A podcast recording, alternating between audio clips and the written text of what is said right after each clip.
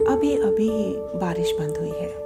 खिड़की से बाहर की ओर झांका तो हर चीज़ बारिश के पानी से धुली, नहाई साफ़ सुथरी नज़र आने लगी थी। मेघ की बाल्टियाँ उड़ेल कर, आसमान भी जैसे धुली हुई सी नीली फितरत में आ गया हो। गुलमोहर के चटक लाल फूल, हवा में लहरा कर मानो मनो के का स्वागत करने खड़े हैं।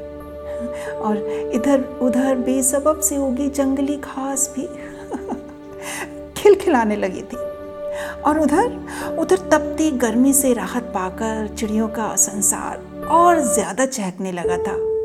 और न जाने कौन सा पंछी है जो कांपते हुए सुरों में लंबी तान देता है। रह रह कर उसकी गूंजती आवाज़ जैसे उसके आत्मा की पुकार हो। अभी भी वह सहमाजा अपने घोंसले में छिपा बैठा रहा होगा, जब बादल गरज गरज कर धरती वासियों को डरा रहे थे।